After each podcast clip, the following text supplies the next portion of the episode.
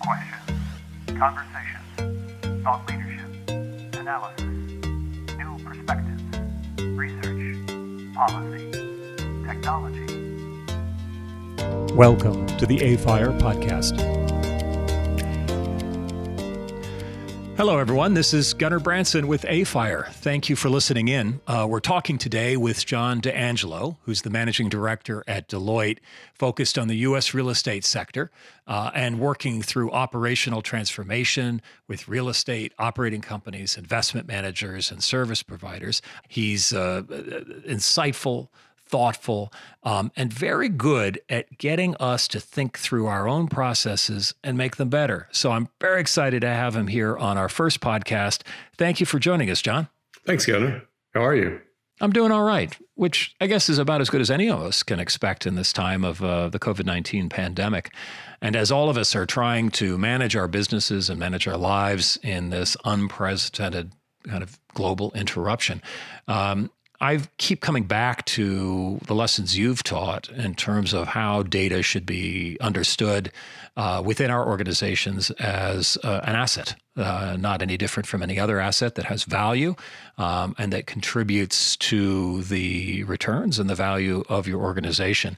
Um, I'd love to hear your thoughts in terms of why is data important now and why is it important for us as real estate investment organizations to get our hands on it in a better way than we have in the past.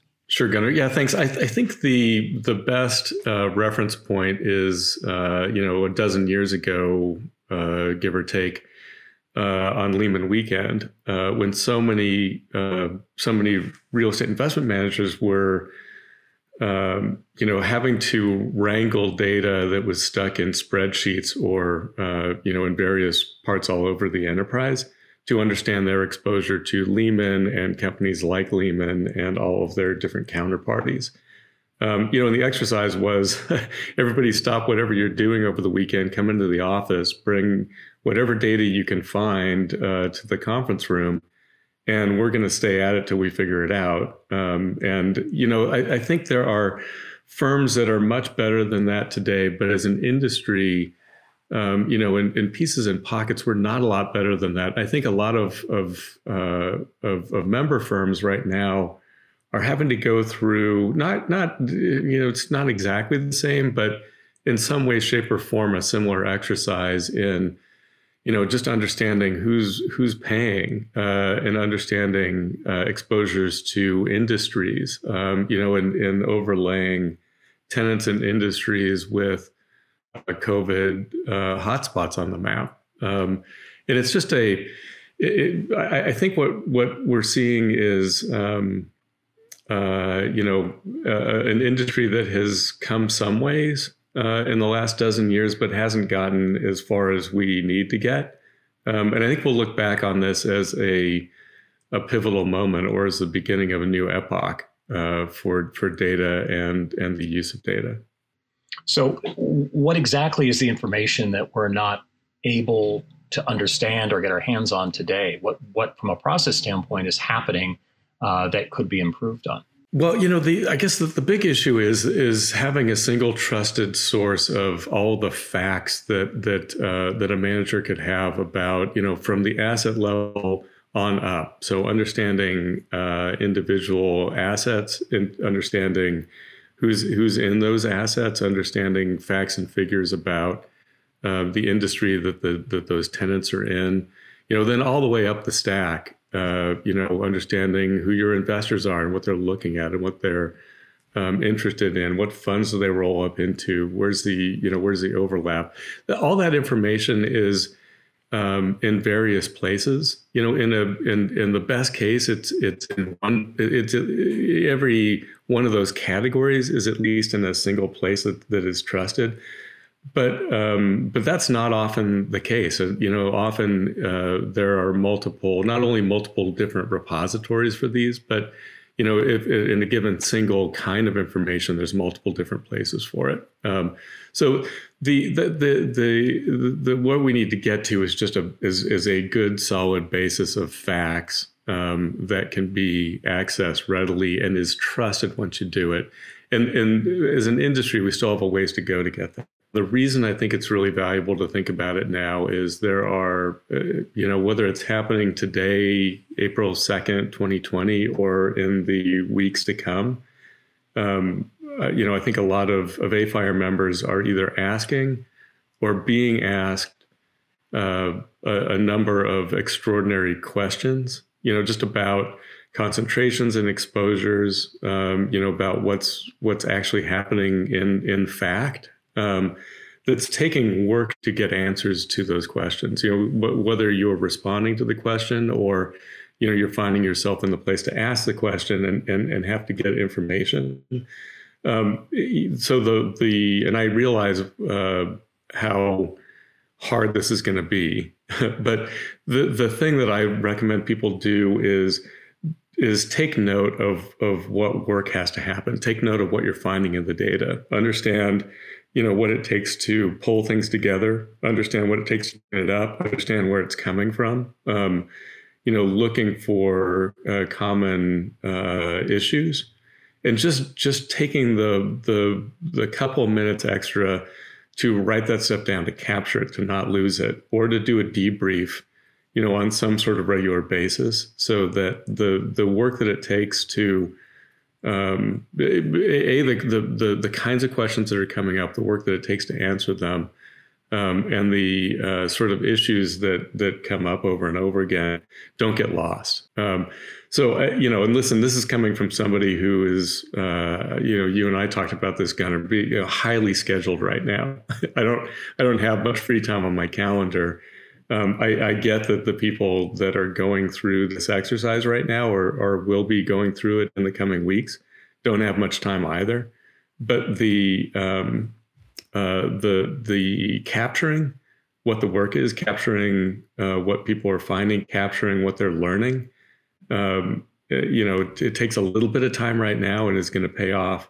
I think in a big way as we start to see you know data initiatives come out of of this period uh, in the coming you know months and years. If we do things right, if we really get our hands around data, data analytics, and process around data, what is that going to look like? Well, I think I think we're going to see some interesting things in sort of the Moneyball analogy about looking at markets that that may have been off the radar because they didn't conform to um, you know, what I believed a, a, market needed to look like in order to invest in it. Um, because the data is telling me some interesting things about, um, you know, what a what a particular university is doing or what sort of jobs are being created. Um, you know, uh, about demographics that, that that I just may not have been thinking about because I, I you know, had a, a notion about the markets that I should be investing in.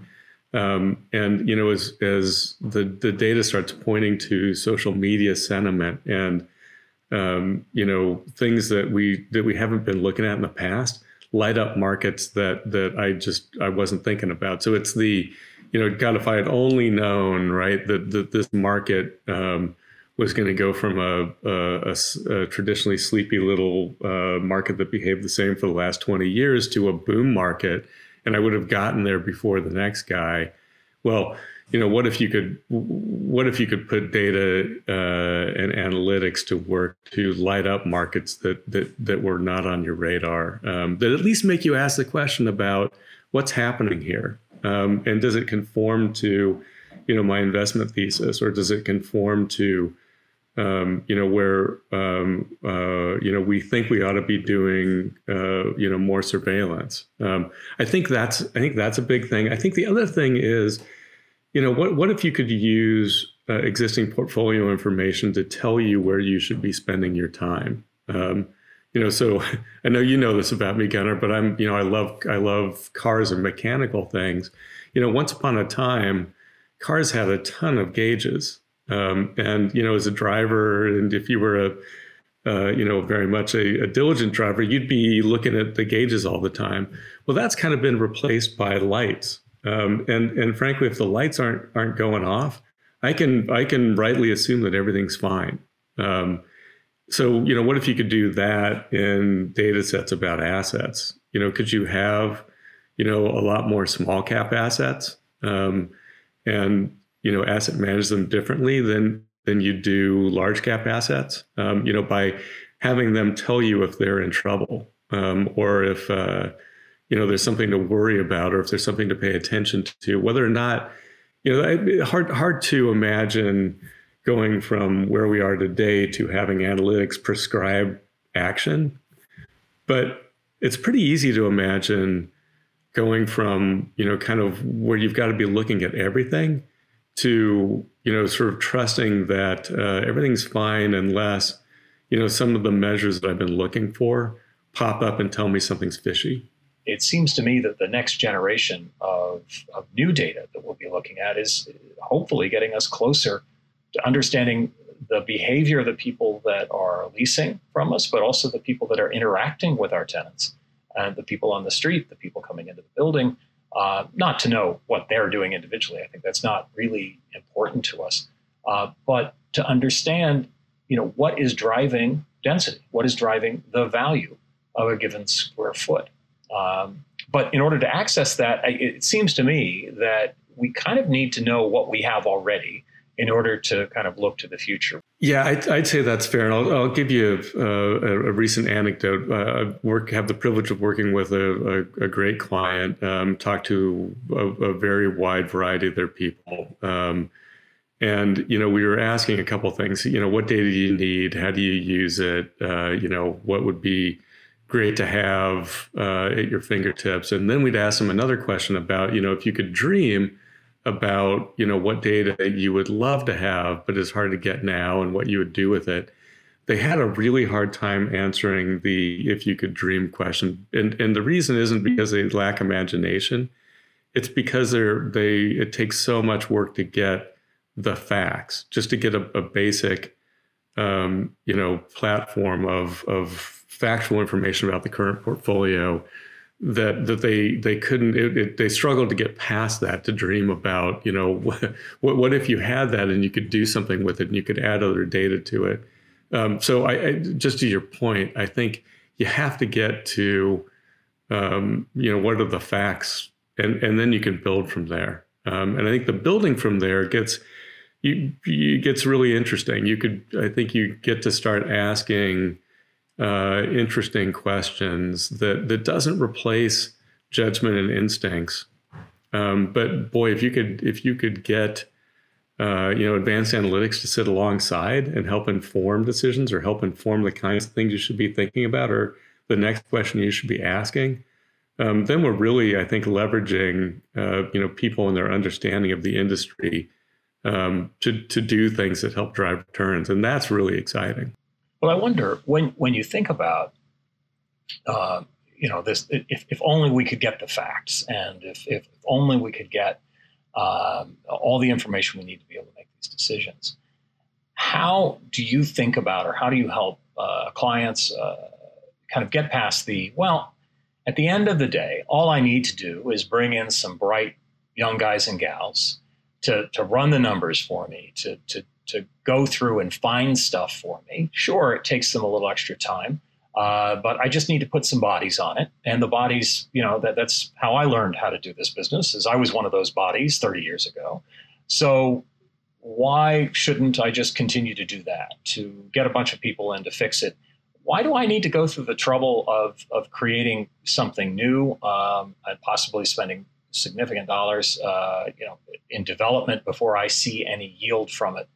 Um, you know, it, it's tough for a business that sees itself as kind of quasi uh, entrepreneurial to think that way. How do we go there? Yeah, and it's interesting. I think there's this big false economy uh, in, in in in that because we see it all the time. Um, that that there can be hundreds of people that spend a significant amount of their time, and significant. I'm talking about you know if you're if they're really honest and they really keep track of how much time they spend you know, hunting, searching, compiling, wrangling data before they spend a minute thinking about what it means. It's like 30 to 40% of their time. In some cases, you know, in some jobs, it's like 70% of their time. So you, you, you are spending all of this time anyway. It's just not um, being very well focused. Um, and it is in some of your most valuable resources.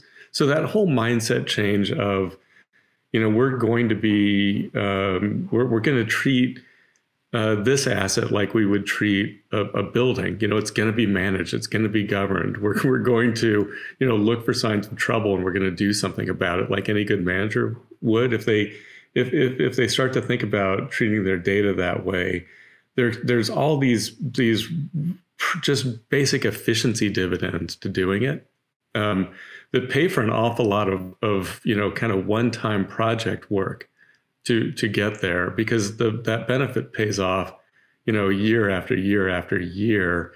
And and the effectiveness benefit you know the the being able to ask more better questions that that help you take actions that drive returns effectively you get for free. You don't have to prove that there's a pot of gold at the end of that rainbow just by eliminating all of the all of the wrangling that that happens you know throughout the enterprise and I think that's a it, it, just it ends up being when when that light bulb goes off, um, it, it, helps get management teams there. Well, it, it, seems like there are other industries that are already there. Uh, certainly, you know, the closer you get to the tech industry, the more people say the data asset has a value. It's worth. Yeah. It's it's it's like money. Um, right. And you know, how do we take care of that? How do we mitigate whatever risks there might be included with that? And how do we grow it, develop it, make it more effective? and makes it less. It sounds like, to a certain extent, at least my experience has been, this is a cost. You know, data for us has been a cost. It, it, we haven't seen right. it as an asset yet. Um, are you seeing companies starting to shift that thinking, and, and how do they get there? Yeah. Yeah, no, in a big way, and and and I think what what I'm seeing is, um, you know, it, it's all. I hate to put it as a generational thing, but it's almost a generational thing. People see, you know, what data is available in other parts of their life, and and how they the interactivity with it is is relatively seamless and then they they go to work and realize that it's not there um, that, that you know we're we're bringing digital natives into into our industry and and making them rekey data into spreadsheets all that stuff is is I think creating uh, this imperative for or this awareness that that there is change um, that needs to happen or that we're an outlier. Um, that and, the way to to not be an outlier is to really change the way we think about uh, and, and, use data and and really kind hitting on one thing. I think if if I had you didn't ask this question, but if I had to pick one, um, uh, uh, I guess indicator of success or or key to success, it is that the most senior executives in a company understand and are willing to, um, you know, broadcast across the entire company that, um, that, that, that they need to change differently. They need to change. They need to think about data differently. They need to use it differently, and and it's going to it's going to be, you know, a, a key part of of the um, uh, of the management discussion. What is it? Never waste a crisis. Um, I think you know. Listen, this is a it's a human tragedy. I, you know, I understand. Uh, it's hard to it's almost hard to watch the news. You know, here we are on on, on April second, two thousand twenty.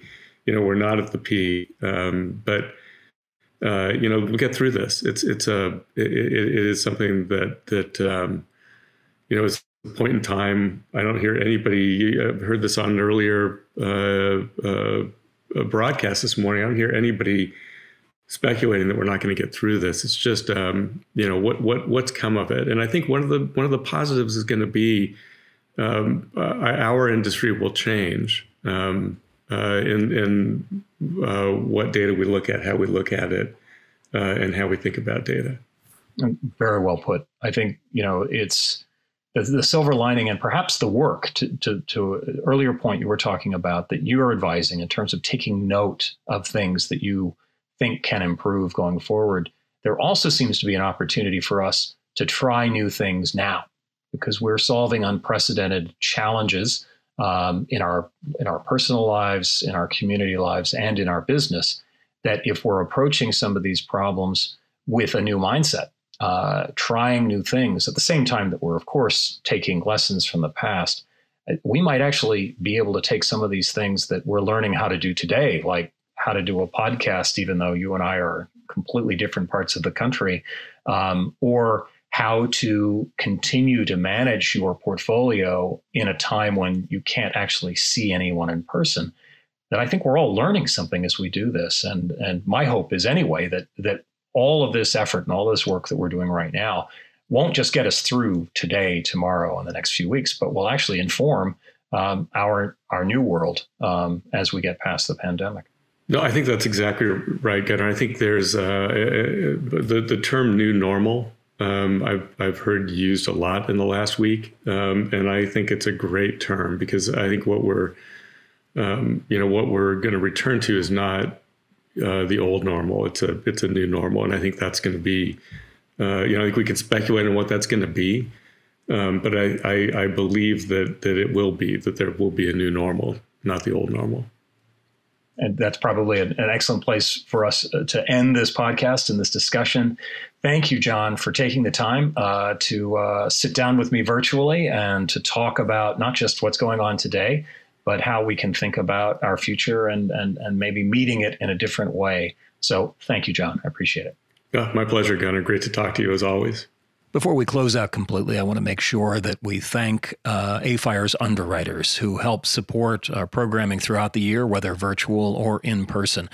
Um, and it's thanks to the generosity of groups like Prologis, JLL, and Holland Partners that we're able to provide you with this podcast. Thank you all. This podcast is produced by AFIRE, the Association for International Real Estate Investors focused on commercial property in the United States. AFIRE is not engaged in providing tax, accounting, or legal advice through this podcast. None of the content is to be construed as a recommendation to buy or sell any asset.